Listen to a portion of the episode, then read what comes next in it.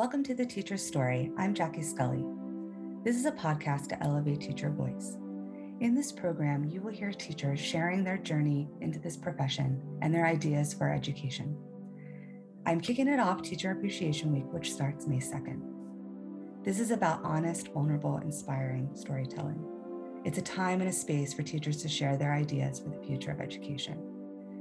Teachers are beautiful beings who give their heart and soul to their community. They're innovators, they're inspirational, not only to children, but to the people around them. And they deserve to share their voice. So, welcome to the Teacher Story. Enjoy.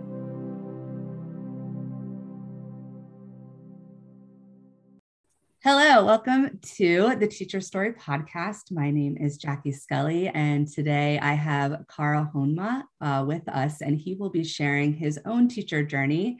Um, I met Karl on a group on Facebook for teachers, and this is actually the first uh, real conversation that we have had since being on Facebook. And I look forward to learning more about his background and his teaching journey, as well as I hope all of you do um, and hopefully to meet in person sometime in the near future. So, welcome, Karl.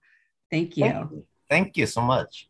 So, my first question for you is really to look at, um, you know, the beginning stages of why maybe we would even go into teaching. And so, if you want to describe anything about your background, your childhood, or anything that maybe emerged as a younger person that could have allowed yourself to go down this track. Well, you know, Jackie, one of the things that I always felt was a um, immediate connection with you was our um, the, the fact that we were both spent time in Hawaii, and yeah.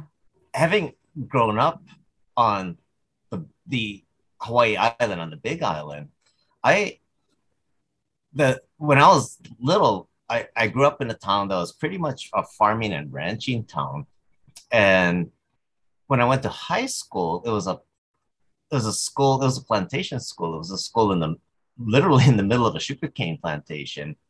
And so my classmates all came from that, um, my classmates and I all came from that background. And it was interesting because um, how, especially in the plantation town, people were very much um, segregated mm. by their their ethnic groups and culture groups. And that was a throwback to the days of the sugarcane plantation, where the workers, the contract laborers from different countries, were were, were separated. They were mm-hmm. segregated. Mm-hmm. To like, from my understanding, it was a way to discourage uh, unionization. Mm, yeah. So there are diff- definitely distinct groups that that grew out that grew out of that. But as I got to know more and more people, it was very interesting to see that they all valued, you know, trying to learn what they needed to learn to succeed in life. But for many of my classmates, their their destiny seemed to be pre, um, predetermined. Mm-hmm. That their their futures were much like what their their their families, their their parents had done, which was to work on the ranch or in the farms or, or on the plantation. A joke for a lot of my high school classmates was they were going to go to Cane Field College. Mm. They're going to work on the plantation. Yeah. But but in the um after I graduated, a few years after I graduated, um the, the plantation started to close down. Mm. And I, be- I believe in the early 90s was one of the last of the um, plantations um, on Hawaii Island to close. Mm. And that left a lot of people with no real alternatives because they had put all their eggs in that basket. They had not mm. gone to school and things like that. And basically what they were, what they had planned on spending their life on was, was the plantations. And, but I remember in high school back then, my, my parents had always sort of, had always, you know, pushed us to do uh, as well in school as possible and all. And I wasn't by any means like a like a really top top student, but I was I was okay. I, I did I did okay, but I, I felt like back then I was drawn to teaching because I I I thought um I was I wasn't interested in working on the plantation on the ranches and or on the ranch or anything, but I I thought maybe I would join the military. Mm. And, and be able to travel and um, maybe learn learn a learn a skill or things like that. But I remember the um, kind of the whispers of like the, the, plantations closing were were kind of around at that time. Mm-hmm. And I remember in in middle school and high school wanting to try and help my classmates who maybe had not really cared too much about academics to just sort of come up with strategies to maybe like do better because it was a case where you just sort of got tracked into a, a curriculum that basically did not lead to any kind of further education Mm-hmm. um i didn't plan to go to any sort of um like i said i was planning to join the military but i ended up really at the last minute taking the sat as a i guess as a senior Mm. i had no idea what it was i honest i honestly thought that the sat was named that because Mhm.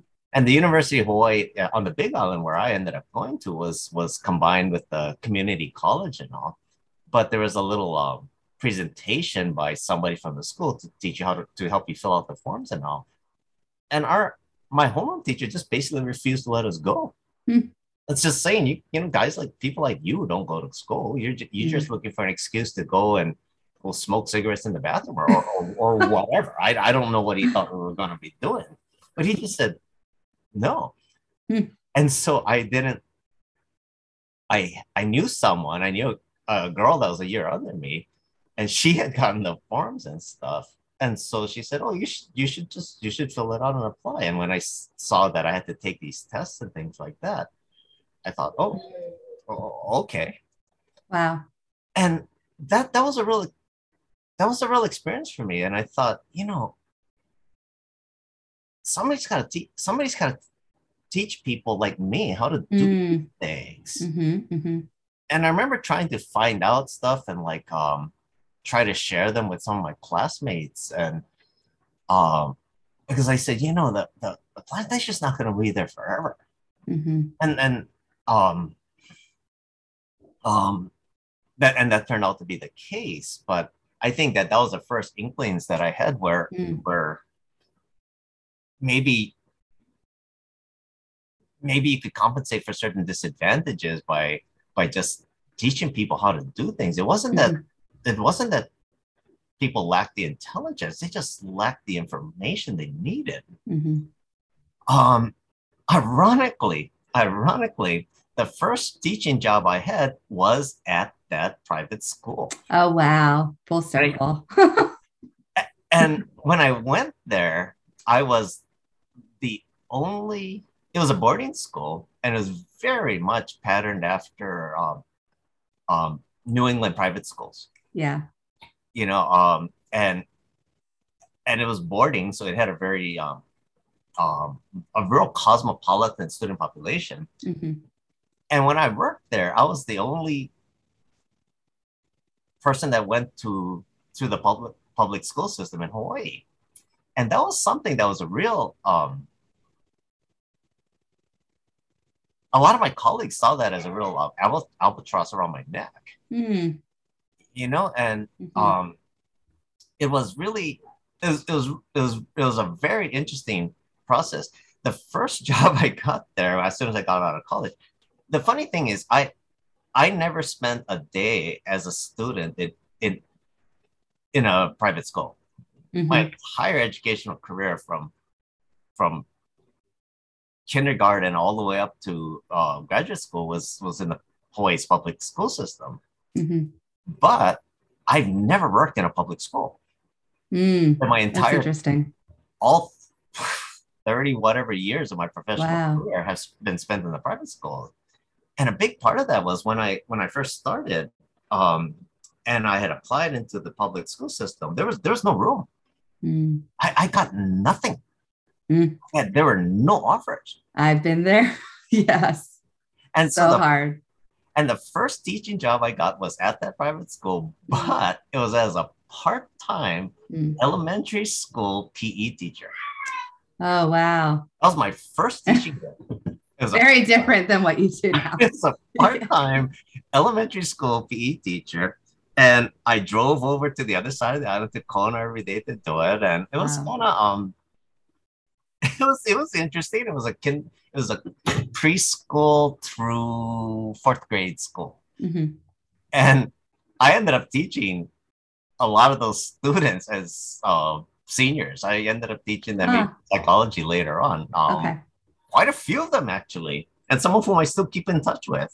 But Wow. um, I was sitting in the office one day, um, and the, the head of the upper school calls and asks for me, and he says, "What was your degree in anyway?"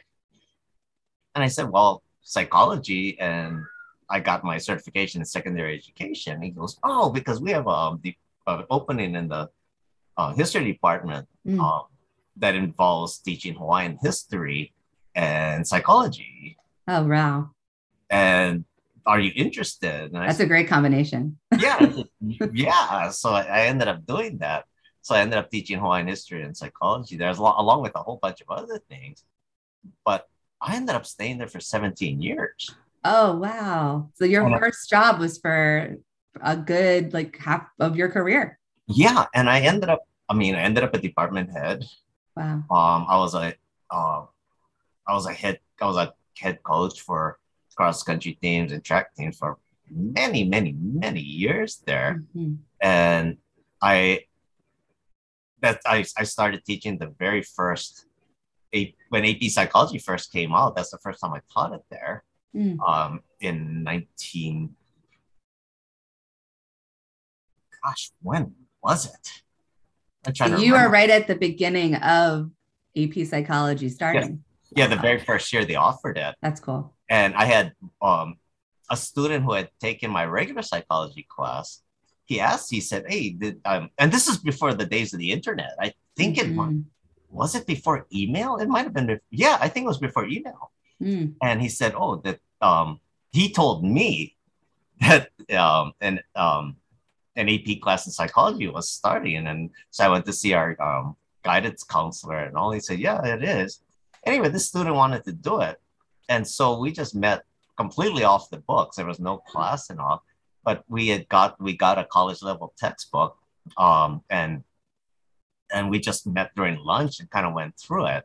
And so he took the very first um, AP psychology class that we ever had at the school. Uh, he took the very first exam. Mm. So he's he's he's a professor at UC Berkeley right now. Oh, wow. Yeah, he teaches. I he got his he got his degree in psychology, and he teaches.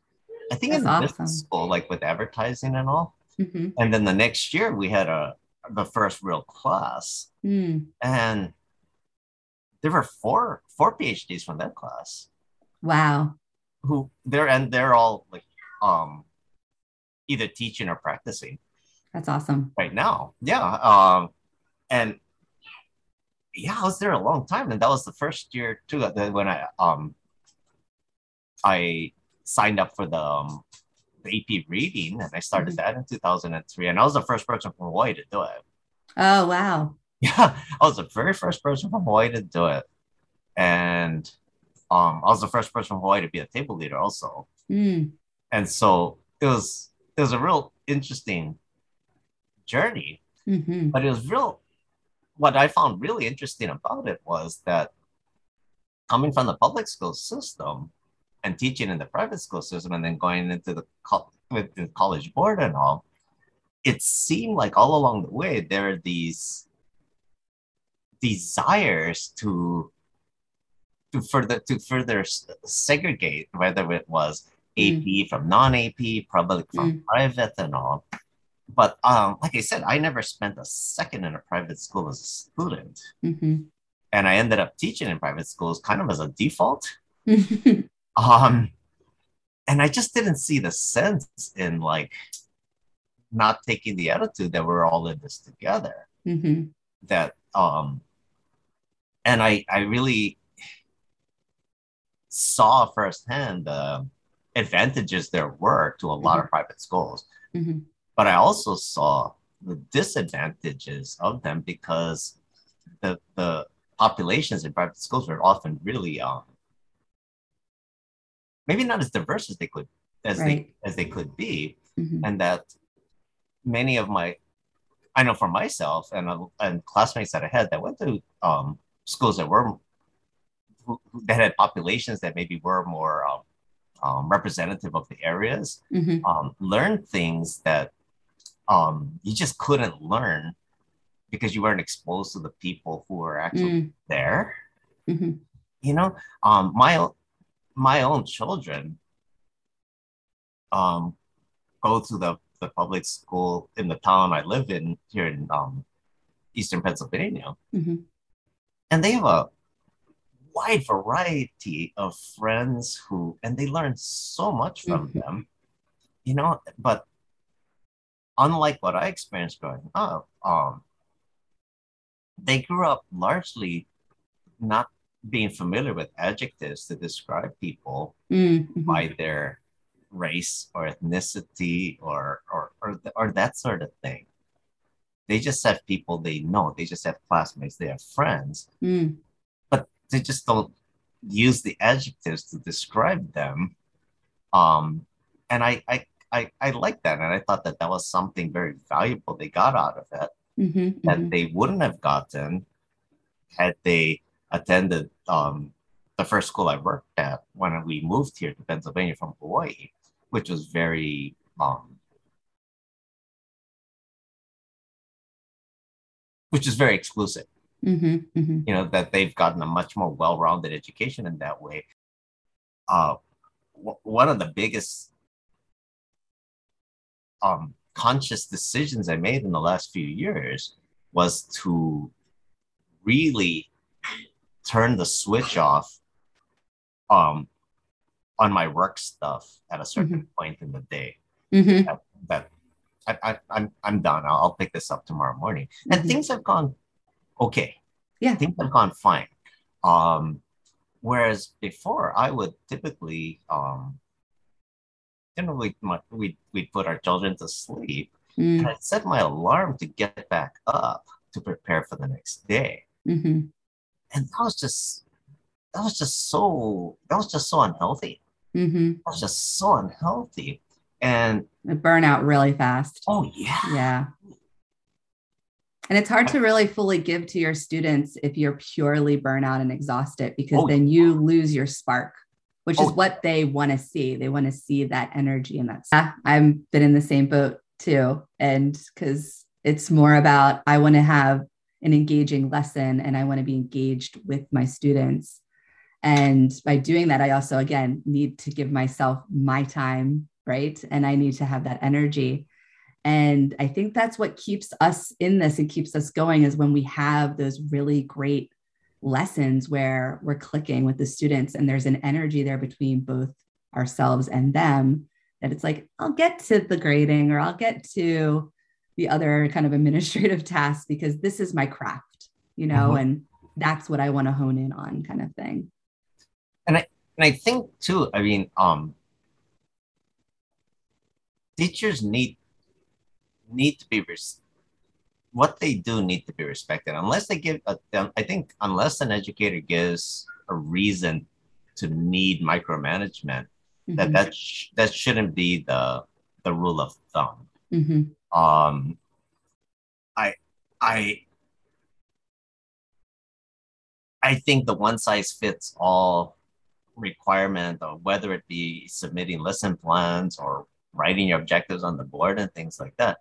I think it works for some people, but mandating anything for everyone is it just is not a good idea. Yeah. And I I think what what's the saying? We um teachers are dying a death of like a, a lot of little cuts because it's mm. little little things here, little mm. things there that take a little bit longer, mm-hmm. a little bit longer, a little bit longer. Um, I think that the, the pandemic really brought many of those things to to light yeah i was just having this conversation with my students recently about the silver linings of the pandemic and i find that it kind of allowed everything to bubble to the surface in a very hard way emotionally to deal with, but then to really look it in the eye and say, this is an issue in our society, and we now see it for what it is. What do we do with it? And so I was talking to them about like with, you know, social justice, right? Um, the justice system in general, healthcare. Now, education is really at the forefront. It's been a big part of the news in the last year or so, uh, with all of these, you know, debates with education and school board conflicts and whatnot. But we're at this place where it's like we now know the issues and we know what needs to be fixed and how we can progress. But are we going to do that right like we're staring it right in the eye we're at we're at a pivotal moment which i like to feel hopeful about that maybe things will get addressed um, as you were talking about and really look at the profession and look at teachers as professionals um, and really you know value them as really important people in society and that they're resources and time that you give to them is so important because what they're doing is a craft and you need time and you need resources for a craft and how they influence the next generation is so important. I mean, we're literally molding the next generation and we want to see them do wonderful, you know, things in society. So that's kind of what I've been reflecting on and sharing with my students is just hopefully the pandemic is allowing us to face this head on. I I think a lot of the push to get back to face to face teaching and learning and all, I mean, safety and whatever aside, um, largely ignored the loss of the hands on skills that students need to succeed in being in the classroom. Mm-hmm. Um, I know for, and I, and I work, of course, like you do with high school students, and their stat for lack of a better word, their stamina of being able to gosh, stay off the stay off of devices mm. yeah. is, is tiny. Mm-hmm. It's just just just tiny. But I think our students, the modern day student, is more is busier and more in um I don't want to say engaged, but more um occupied mm-hmm.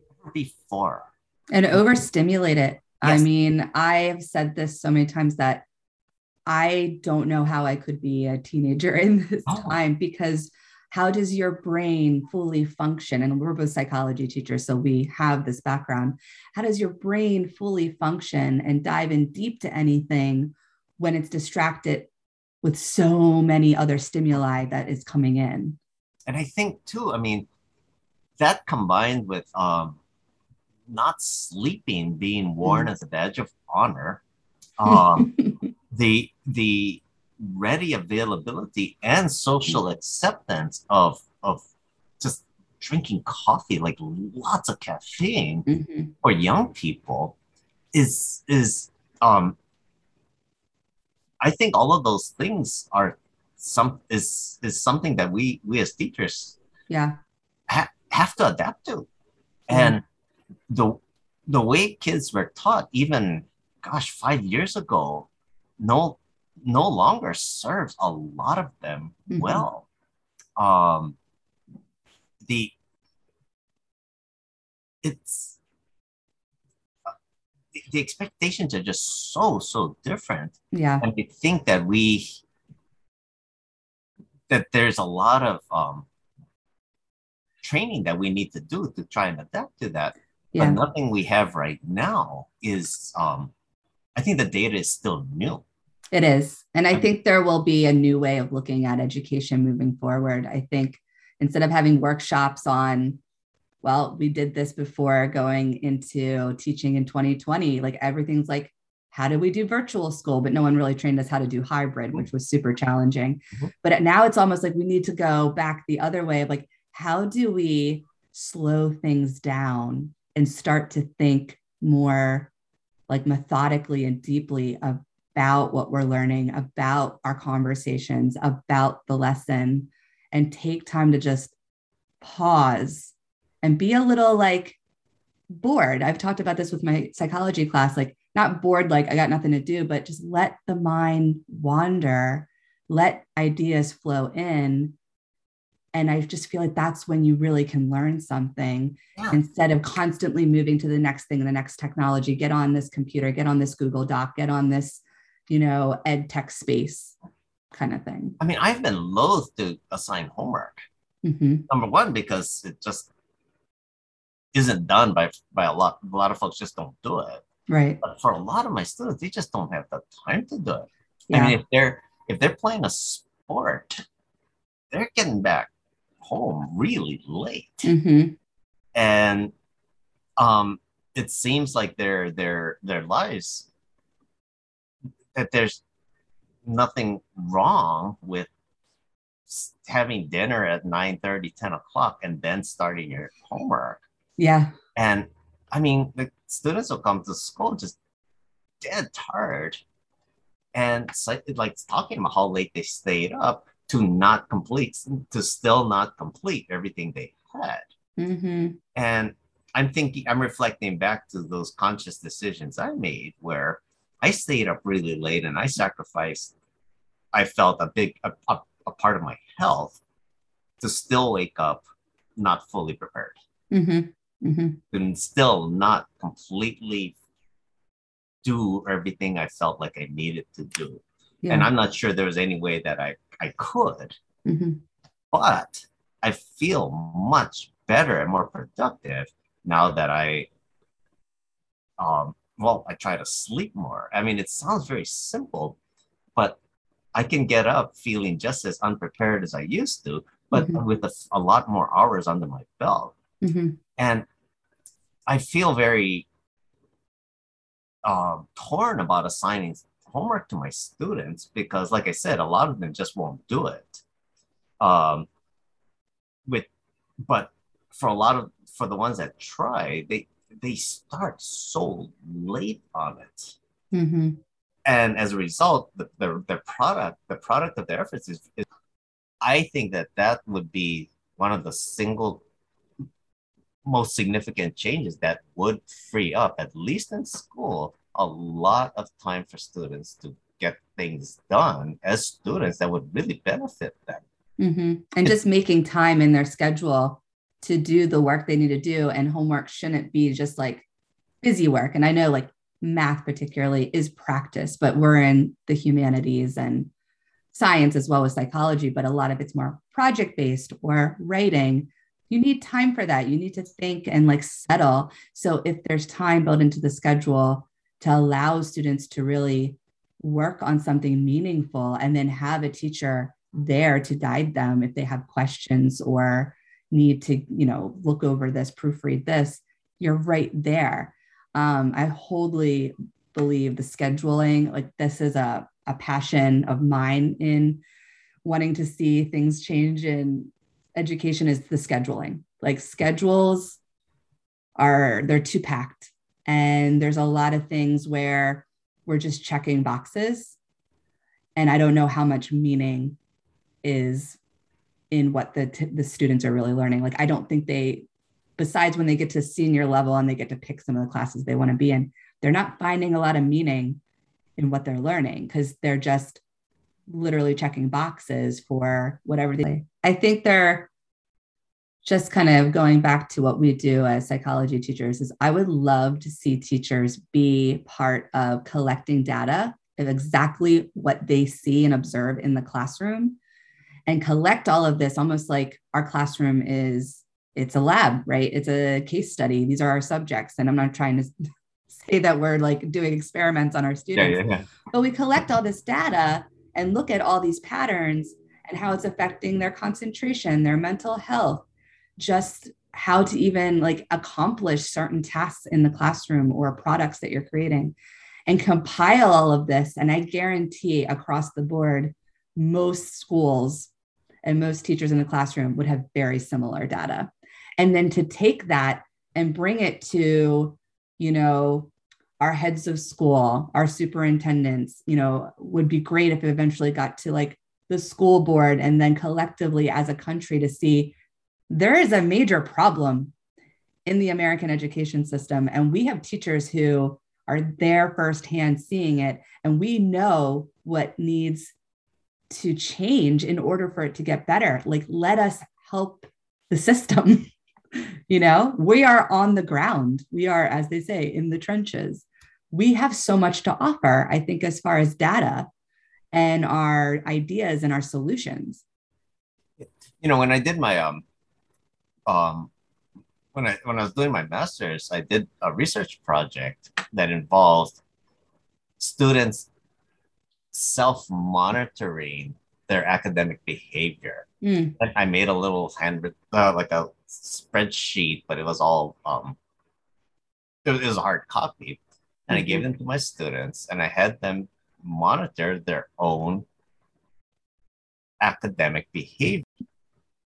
I, I think there's a lot of value in that for students just sort of it's kind of like biofeedback where just yeah. seeing what they do and how they spend their time well then they have more accountability because they're the ones coming up with their own observations than just the teacher telling them this is what i see mm-hmm. mm-hmm. yeah and absolutely think, and so if we can somehow figure out a way that being in our classes, being in front of us, is what they choose to do and want to do, um, I think that would win a lot of our battles for us. Yeah.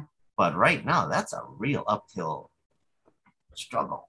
I know. I think it comes back to this is another, you know, way I want to see, especially high school education change is more student choice yeah. in what they really desire to get into, particularly in the upper grades. So, you know, maybe ninth grade still that transition year, but I think even by 10th grade, they could be moving into what are the things that I'm passionate about that I really want to like hone in on. And but whether they double up more in the science field or the humanities field or arts, whatever that is, and they have that ownership, like you're choosing this you're in this class because you had this choice. That's, I, that's why I find that for the most part, um, for the ones who aren't just taking the AP, but the psychology students really do yeah. buy into most of what we're doing because they chose to be there. Um, so if we could see that in more grades, that would be very helpful because I think we need to foster that intrinsic motivation and foster that sense of advocacy and accountability. Like this is your choice. Now you need to really see it for what it is and you put the work in and be proud of that. You know, you are you are making something for yourself here.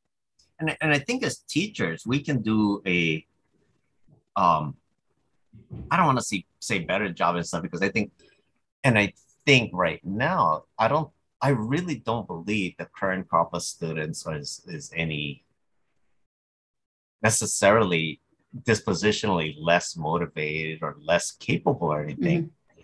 but they've come through this form of these these a big chunk of their formative years um disadvantaged. Yeah. And in a in the in the in a even someone that's a high school student to have basically two really fractured years in there yeah. In, on on their on their record we we we need to figure out a way to address these this mm-hmm. and like pretending it didn't happen is certainly not working mm-hmm. but i mm-hmm. think that's largely what we're doing right now yeah we're seeing these things crop up and students struggling with different things and just either blaming it on the students or like wondering why it's happening mm-hmm. but i think if we spent the energy and time that so many of us spend on criticizing each other, complaining about things, mm-hmm. and actually looked at what's going on and figure out how to go about addressing it. Mm-hmm. And I, th- I think we can get a lot further than.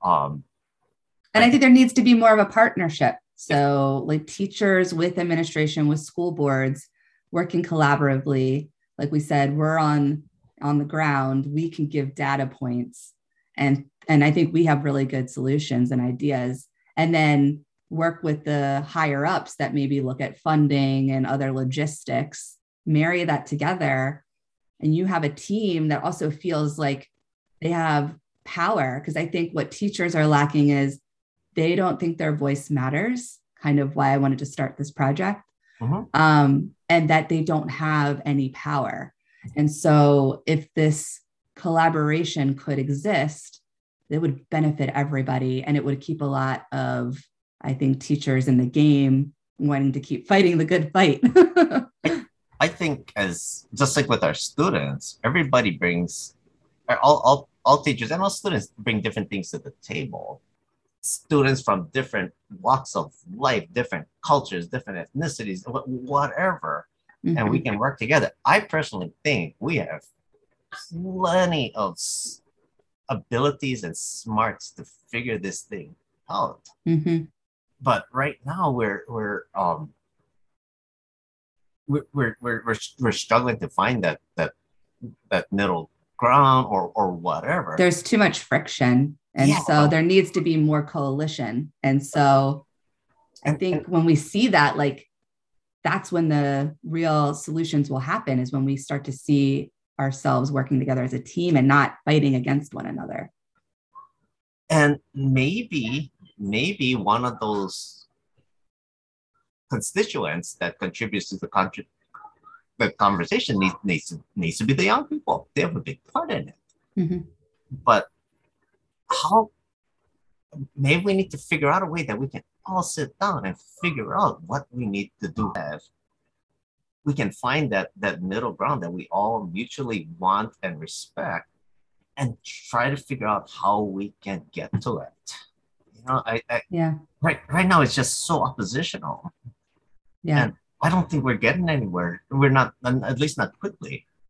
Um, I think that's the perfect message. And um, if you don't mind, kind of like how I want to end this conversation is I think, like we were saying earlier, with the pandemic has opened up, uh, you know, so much that we need to look at. I think we're at this brainstorming pivotal stage, and maybe we can start to move forward as a collective. I think that's where we need to see this going as a collective, as a team, and collaborating to really solve these problems. And maybe this this paradigm is shifting and maybe there's certain parts of what we have been doing. And I'm a dinosaur. I've been teaching for over 30 years. maybe some of that stuff it's time to leave it behind or change it in a way to better fit where we want to go but i don't know where that is unless i involve the people who i'm going to try dragging along with me mm-hmm. you know and i think i think people working together without any agenda other than trying to make this this whole make education work well and work mm-hmm. as best as it can for as many people as it can, I think I think we can do it. but we do but we do need to sit down and figure out how to do it. Yeah. And and I, I think we can. I think we can, but I think we gotta leave a lot of we gotta check our egos at the door.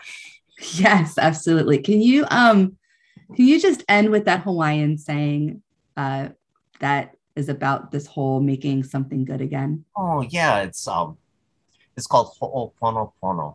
That's nice. In Hawaiian, ho'o, if you add ho'o to something, that means it's giving it um, action. Okay. Um, pono is good, excellent. Like the the state anthem for Hawaii is Hawaii pono i, mm. Hawaii excellent. Mm, mm-hmm. So to ho'opono is to make something better. Ho'oponopono is to make something as good as it can be. Mm-hmm. Excellent. And it's something that the Hawaiians have been have been doing for centuries. Yeah. And it's still something you do there. But the reason why sometimes people don't want it is because it might be uncomfortable. You might when the other person at the other party has a chance to talk, you might have to hear things about what you've been doing that you, you don't agree with or don't realize but that's the big part of the first step of moving on that that's yeah. shared in the spirit of moving forward and and you all need to get along yeah it's kind of like you got to get uncomfortable to make things better yeah, and we get a lot further um, sharing and helping each other than we do by ourselves as individuals. That, at least that's what I think. Well, thank you so much, Karl. This has been a really enlightening conversation and I think a really good brainstorming sesh as well. And so I really appreciate your time with us today. And you know, maybe who knows? Maybe maybe it starts with you. maybe it starts with us. Mm. Maybe we figure this thing out. Why not? Why not? Why not? Why not? Well, thank you so much. You're very, very welcome. And I, I say aloha to you. Aloha. All right. Thank you.